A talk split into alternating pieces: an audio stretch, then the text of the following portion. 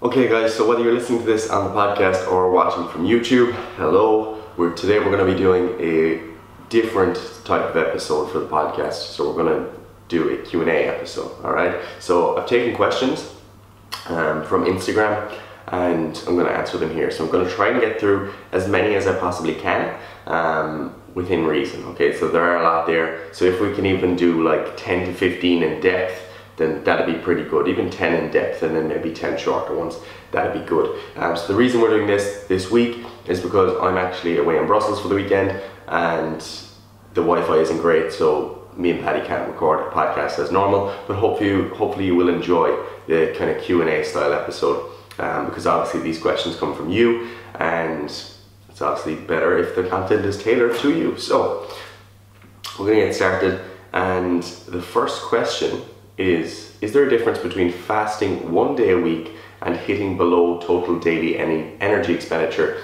daily? Um, so, my quick answer is going to be no. Okay, so you know that there's there's there's a simple answer and that's no, and then there's kind of a more nuanced answer. And the more nuanced answer would be that if you're fasting one day a week, then maybe that day of the week you are far less active than you would be if you were eating. Okay, so that might influence your, your actual energy output on that day, okay, your energy expenditure.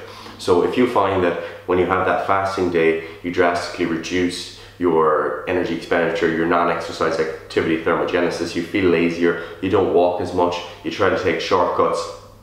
Um, if you find that and you find that on the other days um, you, you're, you're just pretty normal, then maybe that might reduce your energy expenditure slightly and slightly reduce the extent of your deficit you know? And similarly if you find that on your regular days when you're just hitting a little bit below your TDEE your total daily energy expenditure so having that small deficit across the week instead of a massive deficit one day per week if you find that that style of eating um, just allows you to maintain your activity levels each day and give you more flexibility as to what days you can train on because obviously you're not going to train on a fasting day and that that might be a, a better strategy. But to be honest I think the quick answer is no and you should be looking to do exactly you know what works for you essentially. But at the same time I think fasting one day per week like it's not the it's not the best strategy in the world um, practically like for most people, they're going to they're going to struggle, you know, to fast one day per week on a consistent basis over time. So, for example, if, if you were doing this as a lifestyle change, you know, this is your permanent lifestyle change, you're going from what you're doing now to doing something that you can sustain a deficit for a while and then maintain that weight loss over time, then I probably wouldn't go with a one day per week fast just because I'm not sure how good you're going to be able to maintain that over time. So, if you think you're going to be able to maintain that over time, then that's okay. But generally, I'd rather see something a little bit less restrictive, a little bit more based on kind of small changes, um, if it's going to be something sustainable over time. But again, you know, not all diets need to be sustainable, and rapid weight loss absolutely, you know, has a place. So, I'm, i mean, a more more aggressive calorie deficit for some people, particularly those without any history or, or current um, disordered eating behaviors. Um, so if you have disordered eating behaviors in that you have a tendency to binge, um, you you know you're very emotionally tied to food, and you know when your emotions are a little bit off, you just kind of binge and you feel real guilty about yourself, and you change how you feel based on what you eat, all that sort of stuff. So all those kind of disordered eating behaviors. If you find you're susceptible to those, then I probably wouldn't try fasting just because it can get a little bit out of control. So what you can end up doing is, you know, having a fast one day, having a fast another day because you binged and that sort of stuff. And it can get messy really, really fast. Okay, so that's that's kind of the one caveat that I, I would always put in there. And that kind of goes for any dietary method, really. You know, you, you want to make sure that you are not exacerbating someone's um, disordered eating behaviors or tendencies towards that. And if so, if, if you are listening to this and you find that you're just that type of person where you just have very little control, you feel like you lack control, and not only are you just making irrational food choices, but also your emotions are severely affected by that, then I would see someone who kind of specializes in that area, um, as opposed to just relying on kind of you know the typical fit fam advice when it comes to nutrition. So I hope that kind of answers that question. In short, there's probably not going to be a difference. The biggest the biggest you know contributor to fat loss over the course of a week is going to be the weekly deficit. Okay, so obviously there's a big practical difference between reducing your calories slightly every day and having one just no food day per week. Difficult practically, um, especially if you have a variable life. You know, if it might be fine if you know there's one day per week every week where you just don't do anything that's cool. It might suit you. But if you're someone with a variable lifestyle, you train on different days every week, it mightn't be as easy to schedule that in. So I would kind of, you know, proceed cautiously. Question two. Hi, I'm graduating with a nursing degree, but I've considered doing a master's in physiotherapy. Any advice? Um, I suppose the first thing is to kind of know what you're getting into. And I guess if you've done a degree in nursing and you have hospital experience, then you probably have a fair idea of what physiotherapy entails. Okay, so that's that's kind of the first thing I tell everyone when they ask me about physio, um, is that you know t- to recognize that you're not just going into physio to be like some sort of you know strength and conditioning coach. You know, because some people go into physio thinking that sort of stuff. They think they're gonna you know be putting their hands on people and solving all the problems and giving them the special exercises that solve everyone's problems, and it's all athletes and all that. But in reality, you know, physio is more so you know, especially now given that, you know, we're living longer and non-communicable diseases are more of a problem, um, you tend to work with a, a lot of the, the older population. so, you know, there's a couple of different branches to physiotherapy. So you've got your musculoskeletal physiotherapy, which is kind of your, your typical physio that everyone think of. So, you know, you've got, you know, a tendinopathy or your post-fracture or, you know, you've got a sore shoulder that's all the musculoskeletal side of things. And you've also got orthopedics within that, you know, which might be people after total hip replacement, total knee replacement, that sort of stuff. Okay, so that's your kind of musculoskeletal side of things. Musculo, muscle, skeletal, bone. Okay, so it's kind of the muscles and bone side of things. Obviously tendons, ligaments, and the whole person, etc.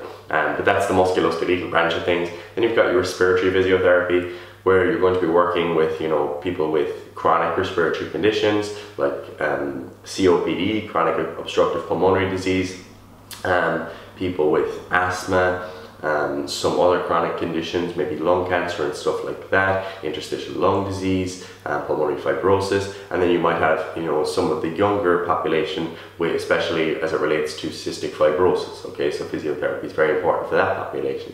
So they're the types of things that you might see um, when working in, in, respiratory physiotherapy. And then you've got neurological physiotherapy, and that's more related to your strokes, Parkinson's disease, multiple sclerosis, motor neuron disease, etc. So all those types of things, chronic neurological conditions that people might be dealing with, um, you know, so so they, they do all have their, their different aspects, and they're kind of the main branches, but it obviously branches off further and that you could be working you know, in, oncology, in oncology specifically, you could be working in palliative care. You could just be working on a general care of the elderly ward, um, and getting people up after operations and, and stuff like that. Okay, so it, it does really vary in terms of what physiotherapy can offer you. So I think that that's probably the most important thing is just to, to recognize what I said and, and realize that there's a lot that goes into it that people don't really think about. Okay, so people just, just think of the, the outpatient musculoskeletal side of things, whereas there's a lot more to it. Um, and obviously that has implications for, you know, where you're going to end up working because if you think that, you know, you're just getting into physio and you're obviously going to get a musculoskeletal job, then that might require you doing clinical rotations in all of those areas first and then specializing within a hospital with the musculoskeletal stuff and then eventually opening up your private practice down the road. So that's how the path might look. So I think it's just important to realize that. That's probably the, the, the best advice. Um, along with realizing that the master's program is quite condensed, it's going to require a lot of your time for two years, um, going to be relatively challenging. Um, but you know you're, you're in and out pretty quickly, and it's nice to have that pro- professional qualification um, in your pocket. So I, I hope that helps in some in some way. Um, next question: thoughts on marijuana? I don't really have any thoughts on marijuana. Um, we're quite focused, obviously, on the health side of things here at Triage, so I wouldn't be recommending that people um, use marijuana. Like, yeah, you can you can go on about how there's special clinical cases where medical marijuana might be warranted, but we don't deal with those cases. Um, we're advising the general population on how to best kind of manage their health and stay fit and get strong, etc. And to me, marijuana just, just doesn't have a, a place um, in there. And not only for any potential deleterious effects in your health, but also generally because we like to promote um, self-efficacy at Triage quite a bit. So we don't want people to have crutches in their life that they rely on to get through each day. Okay, so if, if marijuana is something you rely on, then I would be looking to address other aspects of your life. And the same goes for alcohol or any other you know drug that you're going to be using to try and kind of uh, use as a coping mechanism for life. So I would be addressing those things and point you to kind of seeing those as problems as opposed to just coping with marijuana. And you know, some people say other things like, oh, but it helps you sleep. It doesn't help you sleep. Marijuana doesn't help you sleep. It helps you. It might help you get to sleep, but it compromises the quality of your sleep. Um, so you're essentially just going to sleep and not getting the benefits of it. Um, and that, that's the same goes for alcohol in that case as well. Um, so it's just important to understand those things. And when looking for advice on marijuana, don't ask your, you know, your stoner friend who read a few articles online because you actually have to kind of look at the, the scientific evidence side of things and see what effects you're interested in. So if you're more interested in, you know, what sort of things um, marijuana might do to your health, then I'd be looking more towards PubMed or articles with references and stuff like that, as opposed to just, you know, pop, pop science articles on the internet. Did you have a good time in your holidays? Yes, I did. Did you? I hope you did. Um, we're still here this morning in Brussels, so we've got until like two o'clock. So I got to get this Q and A out of the way so we can go enjoy um, Brussels. Um, but yeah, it's been enjoyable. Do you have any articles on the basics or steps of cutting? I'm 105 kg, lots of fat, lots of gains. At least you've got lots of gains. You know that's one of the good things about about muscle in that you can have a much higher BMI um, much more body fat than someone else. But if you've got muscle, you've got you're in a much better position in terms of health and longevity. Um, so that's one of the things that I would say is important to realize about if, if you are in the overweight or obese category, or if you're carrying a lot of body fat, is to realize that you know even if you are really struggling with the weight loss side of things and you think that's not something you're going to be able to you know do in the next six months to a year or whatever. You're just not able you're not in the position life's throwing lots of things at you then you can gain muscle and still get fit fit and still improve your health okay? So health even if you're overweight and obese is not just about the weight it's not just about fat loss it's also about looking at the bigger picture and recognizing that you know exercise has a role there regardless of who you are, of what weight you are. It still plays a role, okay? Um, so that's step one. Step two then about the cutting. And um, there's no particular like best practice for steps of cutting, you know, and that it's going to vary for pretty much everyone, okay? The only thing that you that we know is that you need to be in a calorie deficit. So you need to find some way that you can reduce your caloric intake um, in such a way that you can continue to lose fat over time or over a short period of time if that's what might be best for you. I can't tell you that because I don't know anything else about you other than your body weight. Okay? So there's no particular steps that you need to go through, but if I was someone that was trying to guide myself in terms of just you're just taking this advice that I'm giving you, I would probably look at my diet and see are there any obvious things that I can change here that are just stupid? You know, like if you're if you're a college student, for example, and you go to lunch, you go for your lunch every day, and you have a chicken roll, a bag of crisps, and a bottle of Coke, it's like, all right, like you know you can improve that. Like surely that that's something that's fairly obvious to be improved. But it's not like you have to just go totally to the polar opposite, you know, side of things and just get a fucking salad and full stop, you know. That's not how it needs to be. Like what I would do in that case is say, all right, I actually really love my chicken roll, so I'm gonna have my chicken roll, but I'm gonna have a Diet Coke and instead of crisps I'm gonna have an apple. Boom. Alright, that's that's that's a reduction in your caloric intake, a significant reduction in your caloric intake because probably like 100 less calories in the crisps and probably like 200 less calories from the Coca-Cola, I think. Um, but like I mean that's that's 300 calories gone from your day. So if you are at maintenance, then you're now in a deficit. Boom, you're in a deficit you just made that small change. And the great thing about that is that it doesn't require a lot of change in terms of your schedule. So it's it's very e it's very easy behavior change to put into practice. So you don't need to change the meals that you prep. You don't need to go home and spend an hour or two, you know, filling Tupperware Tupperware with all your meals. So that's a relatively simple change that you can put into practice. The other thing about that as well is that there's kind of social benefits. Okay, so one of the big the big challenges for people when they start trying to lose to lose fat and, and change their diet for the positive is that they have to kind of change the person that they are within their social circle. Okay, so for example, your friends might think of you as the person that always eats big meals. You know, you're a bit of a legend for that. You know, when we go out for food, you always get big meals. That's cool. Um, it's your, your friends might give you stick about that. It's, it's kind of it's kind of normal. It's Ireland. You're a lad. We tend to give each other stick about everything. All right. So you might get a bit of stick about that normally. So for example, if you were to go to the shop and you were now get your salad, you probably get stick from the lads. You might feel a little bit uncomfortable with it. While you shouldn't really, while you shouldn't really have to feel bad about health decisions, it might be something that you, you just don't really feel comfortable with, especially at the start when you're trying to make sustainable behavior change, it can be difficult. Okay, so what I would be saying is that if you've just swapped to a Diet Coke and you swap to an apple and you're still having your chicken roll, it's like that's a relatively minute change. Okay, so it's not something that massively changes your identity, you know, who you identify as and who your friends feel that you are. And that might feel like it's that might sound like something insignificant, but it's actually pretty significant in practice when you try to get people to change their behaviors because they're essentially trying to change who they are, who they feel they are, and who their friends recognize them as. Um, and while I don't think I would struggle with that side of things, I can appreciate how others do struggle with it. Um, and then after that, in terms of cutting, obviously you want to have a decent level of activity. If you were exercising and you're training, brilliant. You know, that's that's obviously best practice. We want to see someone training towards something, training towards having more muscle mass, having better cardiorespiratory fitness, etc. That's all very important. But also just generally being active. So if you're quite sedentary, you play video games, you work in an office, you don't really walk much, trying to get your steps up, your daily steps up, like going out for a walk actively, maybe in the morning, in the evening, you know, going for a little stroll on your lunch break, and not taking the stairs, parking further away, all those sorts of things. I'd be looking to put those in practice just because it's an easy easy way to increase your you know daily energy expenditure or, or if you want to gimmick it up boost your metabolism okay? So that's essentially what it's doing if you're talking about metabolism as being the you know accumulation of all of the the, the energy that you burn throughout the day okay if, that, if that's what if that's what it means to you then you boost your metabolism and uh, other than that you know it, it, it's difficult to give you specific advice because I don't know if you've already started dieting, I don't know what you've struggled with in the past, I don't know what your, your diet currently looks like.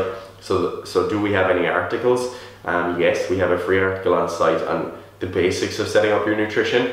Um, you know, I think it's titled Fundamental Nutritional Sciences, Nutritional Science, uh, Calories and Macronutrients. It's a fairly basic article. It just runs you through the basics of, you know, how to, you know, at least find your maintenance caloric intake, and how to um, get into a deficit, etc. And it is quite dated. You need probably need to review it and just just take a look, make sure it's still everything we agree with. But that's that's a, an article you can start off with. Also, when you sign up with our email list, we do send you the kind of living lean, um, which is a periodized nutrition ebook. It's just a, a pretty generic um, way of adjusting your nutrition over time for the kind of typical person that goes that, that is kind of involved in fitness already who you know is is interested in cutting down for a while gaining for a while maintaining for a while that sort of thing. But that mightn't be where you are right now. So you might need to just start with basic behavior changes and that sort of stuff um, and we will be updating our, our fundamentals ebook this january so that'll be out in january and that's essentially going to be an ebook that is designed for people like yourself and, and other people here that are just getting into the swing of things. Okay, so you're not one of the heavily involved fit farmers. You're getting into things. It's for the beginners. That's what we want uh, that book to be for. Um, so expect that coming soon. Paddy Farrell, why do you always go on holidays when there's work to do? Um, because you know, my my mother runs a secret private business in the home, and she says that I need to leave the house four times a year for them to run their meetings. So, gotta do what you gotta do. Lauren Ryan, I just realized I wasn't saying names all along. Probably should have said names. I think it's good to recognize that people are asking these. um, Lauren Ryan asks, is it possible to be in an anabolic state if training very heavily cardiovascularly? Is it possible? Yes. Okay. Is it possible to be in an anabolic state? Yes, it is. But, you know, it, it, it depends, okay? And it depends as well. It's, it's not just a cop out answer when someone says it depends. But one of the, the, the problems with people, more and more people saying it depends, especially on social media, is that people say it depends and then they don't tell you what it depends on and when it depends on it and how to find out, you know, what the right answer is. So people instead just kind of just throw it depends out there and list a load of variables and don't really explain much. So what, what this depends on is one, your history with strength training. Okay, so excuse me. So for example, if you have been weight training for a long period of time, you've already built muscle, you've already built strength, and then you start training very heavily, heavily, heavily from a cardiovascular perspective, so you're doing lots of running, for example, then in that context, it's less likely that you're going to be in a good position to build muscle because you've taken you've taken your genetics you've maybe trained for a few years and really tried to squeeze out as much gains as you could in that period of time. And then when you're at that point you generally need to do more to gain less. So if you're taking away some of your anabolic potential by doing loads of cardiovascular work then that's more meaningful to you because you were already in a position where you you were only getting a small return uh, return for a large investment of effort and total work okay? So obviously the more trained you become the more things you have to do right. So if you are suddenly taking away some of your strength training in place of lots of cardiovascular training then that's probably not a good move from an anabolic perspective. Whereas if you're on the other side of things and you're an endurance, you, let's say you're an endurance runner, you're, you're, you're running like four or five days a week, but you've never done any strength training ever. It was never a thing that you did. Um, maybe you also never focused on your diet, you never ate adequate protein, you were always in a calorie deficit, etc. And now you begin strength training and to, to, with, with building muscle and strength in mind, and you eat a higher protein diet and a calorie surplus, then yes, you are in a, an anabolic state. You are absolutely, you absolutely have potential to build muscle. Could you build more muscle if you were doing only like two cardiovascular sessions a week and you were doing mostly strength training? Yeah, probably. But clearly, if you're training very heavily cardiovascularly, there's a goal there, okay? So there's a goal there already. So we just have to realize that that is the context that we're dealing with. So it's, it's sort of a spectrum. It's like, are you the beginner? Are you the beginner to strength training who was previously doing everything poorly that would lead to anabolism? Or are you the advanced strength trainee who's now doing cardiovascular work and was already doing all of the strength training and muscle building things well. If you're that person, it's going to be difficult to build muscle. If you're this person, it's still going to be pretty easy to build muscle, okay? So it's spectrum there. So what you want to do is do most of the things that you can well, okay? So for example, don't be in a calorie deficit, okay? If you're, if you're training for, for endurance sports or whatever, and you're now adding in strength training as well, and you're increasing your total training load, then you want to recognize that, all right, I might need more, more food in my diet. I might need to eat more to support this training. So, you know, being in a relative energy deficit over time um, is a problem in endurance sports. So you, you do have to be kind of mindful of that. Um, not just from not building muscle, but from a health perspective. So you want to make sure you're at least at maintenance, and preferably if you're in a phase where you're trying to build muscle, you want to be in a surplus. And you also want to make sure that you're eating adequate protein okay so if you're currently you know only eating a gram of protein per kilo of your body weight then getting that up to at least 1.5 grams per kilo of your body weight and between that 1.5 to 2 gram range um, that'd be brilliant that'd be a really good step for you um, to, to support muscle building okay and obviously then, you know, you want to sleep well, you want to make sure that your total training load isn't too high in general. So for example, you could be training very heavily cardiovascularly, but it could still be too much. You know, you could be doing like 14 sessions a week and the only re reason you're training is for like, I don't know, like casual 10Ks or something. So you have to, you know, think about the goal, what your overall goal is, and then how much effort you can afford to actually put into strength training and to building muscle. Um, and that's probably the best answer I have, just to recognize that it is a spectrum. Um, if you're not if you're not doing ridiculous amounts of cardiovascular work, you generally don't have to be too worried about um, a, sort of interference effect in terms of cardio, cardio compromising your gains. Um, a moderate amount of cardiovascular work can support your gains. Um, you want to have a good level of fitness that is good for your gains. um, good for your, your recovery between sessions, your recovery within the session, um, tolerating more volume over time. They're all benefits. Um, but obviously there's a there's a there's a point of diminishing returns whereby if you continue to do more and more cardiovascular work, it is eventually going to compromise your strength training. So just keep those things in mind. Next question: um, Advice for seeking a girlfriend with the same values of and viewpoint in life as you, without actively seeking it, so to speak, and just going with the flow. I'm now a relationship guru, am I? well, my my immediate answer to this would be um, like don't.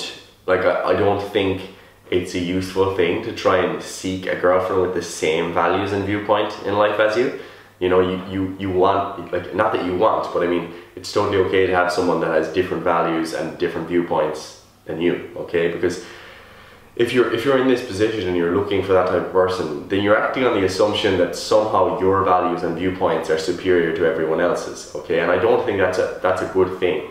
Like I know that personally, I have values and viewpoints that have changed over time, you know, that that that I'm glad that they changed over time. So it's not like, you know, 21 year old me had the exact same values and viewpoints on everything as 23 year old me. So, you know, if, if 21 year old you 21 year old me was to go and, you know, find a girlfriend that was the exact same values as me, do you want you do you want to just live in an echo chamber whereby you both just kind of feed on each other's values and viewpoints and confirm each other's biases over time. Like, no, you don't want that, okay? So if someone has different values and viewpoints to you, that's okay.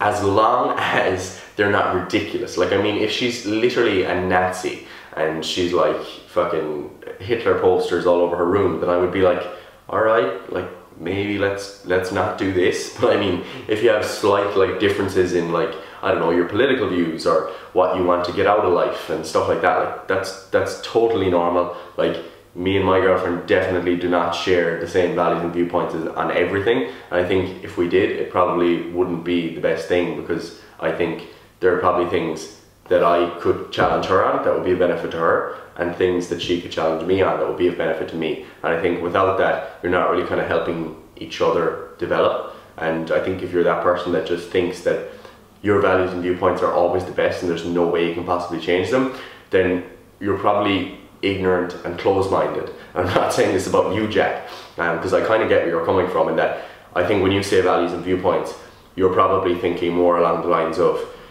you don't like going out in the session all the time, you like going to the gym and that sort of stuff, and maybe you don't want to go out with someone who is like a session mat or something along those lines. So, you know, there's there's obviously kind of there's a spectrum there. Um, so yeah, that's that's sort of my best answer is that yeah, you probably want to find someone that you know is isn't isn't totally ri- ridiculous or, or totally polarized to you.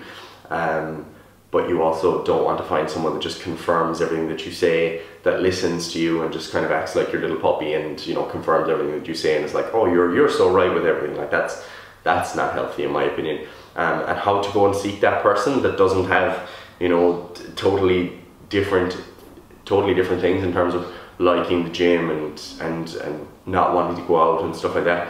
They don't need to. You know, they, they just don't need to. But I mean, if you're within certain social circles, then I imagine you're not aligning yourself with social circles in which people that you don't associate with are going to be in anyway. So I don't know because I don't know much about your social life, but that's probably my best advice. Um, call me relationship guru. Next question, Mairead. Thoughts on the Jefferson curl for lower back pain specifically? Should you progressively load them? Okay, so when it comes to using an exercise like the Jefferson curl, so for people who don't know what a Jefferson curl is, just look it up. It's essentially like a stiff leg deadlift variation whereby you actually go into maximal spinal flexion and move your spine as much as you can, as well as your hips. Um, with the goal of essentially like bringing the bar or kettlebell or dumbbell down as close to your toes and past if you can stand on a box um, as possible. So the, the first thing is that the main benefit, in my opinion, of a Jefferson curl for someone with lower back pain is going to be psychological, okay? So you essentially want to challenge any fear of movement that that person has and, you know, those kind of fear avoidance behaviors that people might have. So if people have adopted, you know, certain maladaptive coping strategies in that if they go to pick up a pen now, they don't pick it up um, as you normally would. They wouldn't just bend down and do it freely. They might, you know, put their two their two hands on their knees, bend over in, you know, a, a neutral spine, and then they they really kind of rotate down slowly and pick up the pen. Like if people are starting to adopt behaviors like that just based on back pain, then you want to kind of challenge those, you know. And if someone has really been avoiding any sort of spinal flexion, then they're the things you kind of want to be challenging. Okay, so I would say the benefits are primarily psychological, but obviously they facilitate changes in movement after that. Okay, so if you're changing someone, you're changing someone's movement behavior potentially, which has you know both psychological and physical effects. So that's that's step one. In that I don't think Jefferson curls are necessarily going to have any effect on anything in the spine or around the spine directly that's going to reduce someone's pain by increasing tolerance or anything like that. Like it might, it has the potential to do that. I probably used to believe they did in the past more than I do now. Um, I think now I would be more looking towards the psychological effects of using an exercise like that. And it doesn't have to be the Jefferson curl, it could simply be getting someone to reach down towards their toes in spinal flexion um, to just kind of increase their tolerance, both physically and psychologically, to going there. So yeah, that, that's that's point number one. Is that that's the most important thing.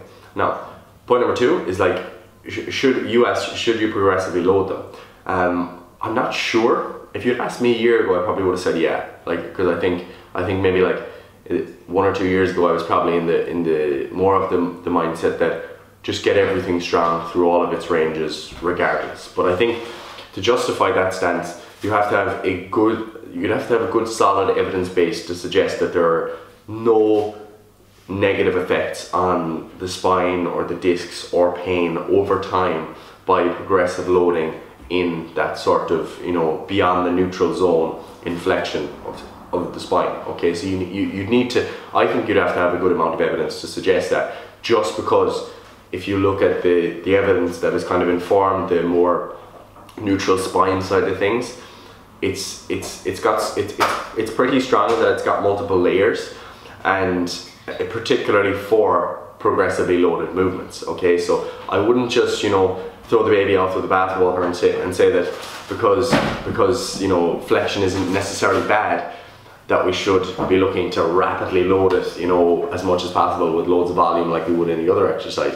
I'm not sure that's the case, um, and I think I think you just need evidence to justify that. So I mean, the other thing, the other part of that is that we are going into flexion all of the time anyway. Even if you go into, even if you do a squat or a deadlift with something that visually looks like a neutral spine, you are objectively in flexion, okay? So we have evidence that came out this year to suggest that, that even when people are looking to maintain that neutral spine, they're still in flexion, okay? They're, so they're still within that, they're, they're still in, in, in the kind of neutral zone, but they're in the flexion side of that, okay? So you could still be in like 10 to 30 degrees of flexion and it might look like neutral, okay? But obviously, the flexion in an individual segment doesn't necessarily reflect the flexion of the, the whole spine, so that has to be considered too. But um, I guess you just have to, well, it's funny. Laura's cooking and she's like, oh my god, they're gonna hear me, but the microphone's pointing this way, so it should be okay. Um, so yeah, just to, just to, just kind of put that all into into into one little package. All right, so we we know that flexion in everyday life probably isn't a problem. Okay, so if you're flexing to pick up a pen, um, I'm sitting here flexed, that sort of stuff. That's probably not a big deal. If you're flexing lifting light loads, that's probably not a big deal. If you go into a little bit of flexion on some of your deadlift reps and stuff like that, I wouldn't be getting too stressed about that. But I mean, do, do we do we take that to the extreme and say that we should progressively load end range flexion in as much flexion as we possibly can with lots of reps, lots of sets over time? I'm not sure, okay? Because we don't have the evidence that gives us the answers as to what adaptations take place. So the spine, you know, is likely to adapt um, just, just, just like any other area of the body. So it's going to, it's going to adapt. Um, the discs might adapt, you know, the ligaments might adapt, um, the, the bones might adapt to some degree, the muscles around that area are going to adapt. So if all those things can adapt, and we have evidence of that, then then what we can say is that, oh, this is actually beneficial because you increase tolerance over time. But I think it's probably just just just good to be conservative there and not to you know go totally to the extreme and just conclude that without any evidence of that. You know, so there, there, there is evidence to suggest that the, the ligaments of the spine do do undergo creep in that they they lengthen with that sort of repeated flexion. So I think you know that that's like all right. Now we know that. What does that mean? You know, so you kind of have to put that into the bigger picture, and for that we need more evidence on longer term loading of the spine in purpose. You know, flexion that is intentional. Okay, so not just a little bit of flexion in a deadlift, but I mean we're trying to maximize flexion. Okay, so until that point, I would probably be more conservative in loading flexion of the spine. I still think it's, it's probably a good idea, and I'd be I'd be happy to recommend someone that do a Jefferson curl type of exercise. But you know, having previously assessed their active range, so how far can you get into spinal flexion um, actively, you know, with, with, with, control, without the weight just pulling you beyond that. Okay, I think I think you can do that sort of stuff, and there are definitely some exercises that you can go into flexion and extension on that aren't a problem.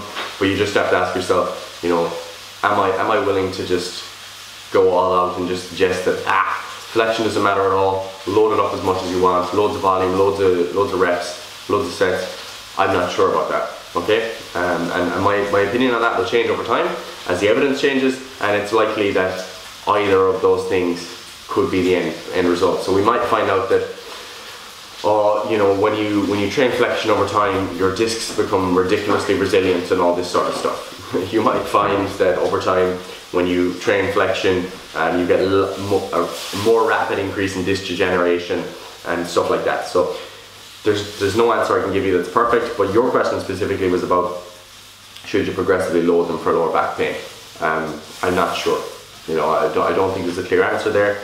It depends, you know, why you have lower back pain, whether it's chronic but I know you're actually you you lift like you train for powerlifting. So I mean the, the biggest the biggest variable there that's going to affect pain over time in, in someone who is training for powerlifting is load management. Okay, so the actual the way in which you progress your loading over time and how much total loading you have within your program. So for example, if you're doing like 20 sets of squats a week and 15 sets of deadlifts, that's a lot of volume you have to ask yourself, how did I get there? Okay, so if you went from half that level of volume and jumped up and then started to, to have pain, then the, the best thing you could do would be to reduce total volume, reduce the intensity you're working at, and reduce your relative intensity in terms of leaving more reps in reserve on each set. that's the biggest thing you need to worry about with low back pain as it relates to strength training. Um, but yeah, and just one more point on, on, on that side of things, you know, we know that, you know, disc, disc degeneration, um, bulging discs, etc., all the disc talk, it's fairly poorly related to pain. Okay, so there's a there's a pretty high base rate of disc disc degeneration and you know bul- bulging discs, so to speak. There's a fairly high base rate, which means that there's a there's a high prevalence of those things in the in the general popul- general asymptomatic population. So people who have no symptoms of lower back pain can still have those things. So we know that those things aren't necessarily associated with pain, and we also know that you can have pain that exists in in the back as a result of no identifiable pathology. So if you know that you can have the things that might indicate pathology without pain, and you know that you can have pain without any of those things in, indicative of, of pathology, then you need to look beyond specific structural solutions. So, for example, um, I know Mairead, you don't think this, but if you were if you were speaking to someone, you know, and they tell you that oh, it's it's this one specific muscle that's the problem, that's a that's a pretty strong and specific conclusion to come to, and you'd need to have good evidence to support that. Um, similarly, you know, you might go to a chiropractor who kind of readjusts something, and it's like, all right, that that might necessarily be the solution either. So you have to just consider the bigger picture, consider what's contributing to pain, and then go with your best bets when it comes to lower back pain as it relates to strength training. And that is probably load management. That's probably the, the most important thing. Um, if there are other lifestyle lifestyle variables that you deal with in terms of your occupation that exacerbate your pain, then you may need to have some you know activity modification there. But obviously, if you are dealing with pain, consult with a physio- physiotherapist um, and don't just trust my advice on a video. But I hope that answers your question, Mairead. Um, in short, there's no short, quick answer. There's no simple answer to that question. I don't know if you should progressively load them. I think it's, I think, I think while it's a position I would have held in the past at some point, um, it's quite, it's taking it to the extreme to suggest that it just doesn't matter and you can load it as much as you want.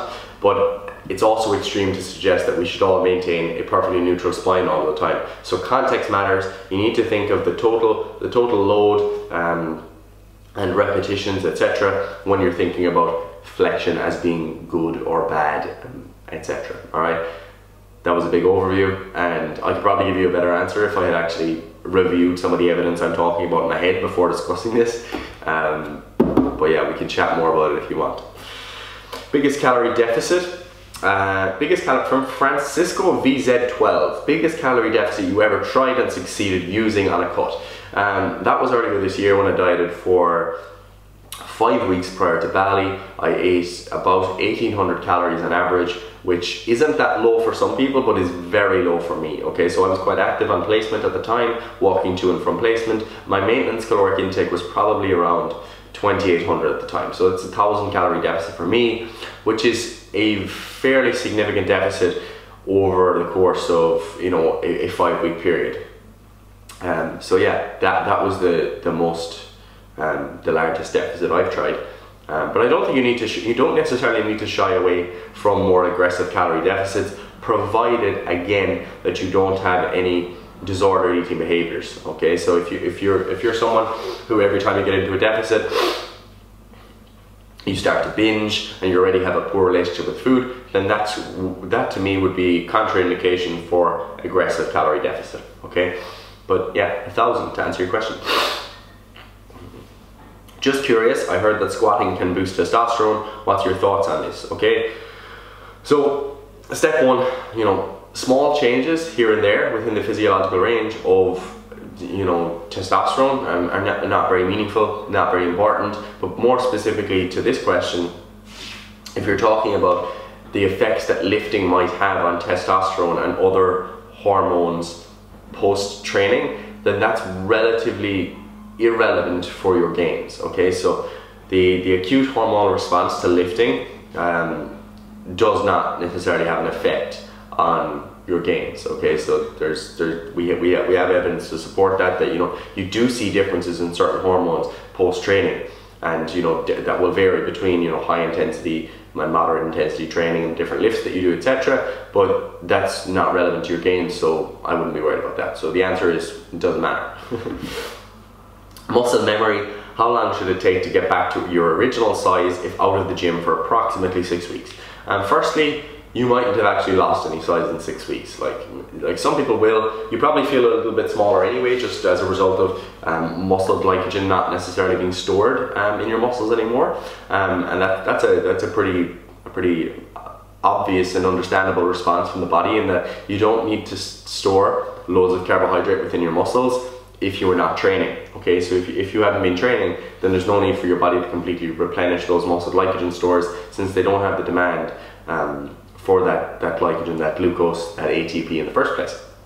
So you probably feel a bit smaller as a result of that. Your muscle's not storing as much glycogen. Um, so glycogen is essentially your muscle carbohydrate store that also stores water with it. So you're going to feel a little bit deflated as a result of not lifting. Um, in terms of loss of muscle mass, you, you, you just probably didn't lose much. So there's no real answer because being out of the gym for six weeks doesn't mean it doesn't really mean anything in terms of regaining gains. What's more relevant is that is, is how much muscle you lost. So I mean, I was out of the gym for six weeks because I was undergoing chemotherapy for cancer treatment. It's like, whoa, all right, now we're talking a different game because you've obviously lost lots of gains. But I mean, you were out of the gym for six weeks because you were playing more football or whatever. It's like, well, not important. You're going to get those gains back fast. Okay, so it depends on, on how much you you actually lost. You probably didn't lose much, and you're going to get it back pretty fast. So I mean, the, the best advice you can give, give, to someone with that that's coming back um, from training is to start slowly. Do not go back in the training plan you were on before you you took six weeks off. You're going to be very sore. Maybe start with one to two sets max of each exercise. Um, you normally normally might do three to five, and leave about three reps in the tank on week week one for sure. Okay. Um, be conservative with the ranges of motion that you use. For, so for example, if you normally do you know lots of end range exercises, for example like a stiff leg deadlift where you're going to get lots more muscle damage down in that end range because the muscle is lengthened, maybe just be conservative with the range that you use on week one. The result of all of that is that you're going to be essentially taking advantage of the repeat bout effect. So adaptations that take place early on in training um, that protect you against subsequent um, muscle soreness. So that delayed onset muscle soreness that you generally experience, you will not experience it that quite as bad if you start really light and then on week two begin to progress things. As you know, if you were to go back in and start going to failure in end ranges with lots of volume on week one, you are going to be crippled, and that's not the goal. Um, so yeah, there's no answer how, how long it takes to get to get it back. I don't know. I don't even know if you lost anything.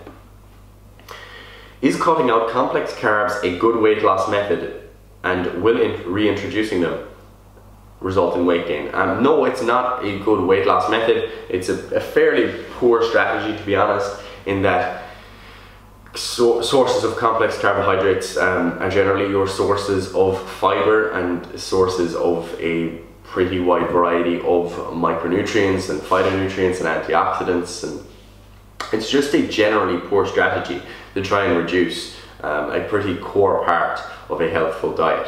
So I mean, if you're going to say that I'm to I'm to take you know sweet potatoes and I'm to take my lentils and I'm to take my oats out of my diet, like that's just a pretty poor strategy. Like I would be more inclined to suggest reducing the clear disposable parts of your diet. So for example, if you cook all of your meals in oil, boom, there you go. That's loads of calories gone by just not doing that anymore. Choose leaner cuts of meat. You know, stop snacking those sorts of things are far better strategies than to just cut complex carbs out of your diet. Because I assume you're trying to just cut carbs in, in, in total. Because obviously, like it, it wouldn't make much sense for a weight loss perspective to keep in like sugary type of foods and then just cut out all the fibrous ones. I, like I don't think that's that's probably not a good strategy. So I imagine your strategy here is to totally cut out carbohydrates um, or at least minimize them. And I think that's a, a fairly not like I don't think that's a useful strategy for fat loss for a lot of people just because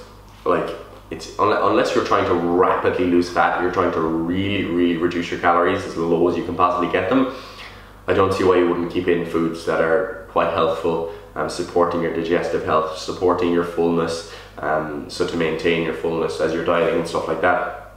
Um, yeah I wouldn't say it's it's a good strategy. And will reintroducing them back result in weight gain uh, yes, because you have removed a certain amount of calories from your diet. I mean, if you're just if you remove 500 calories worth of complex carbohydrate sources and then you add those 500 calories back in, if that puts you back in maintenance, then no, you're not going to gain weight, bar some initial gain in water weight.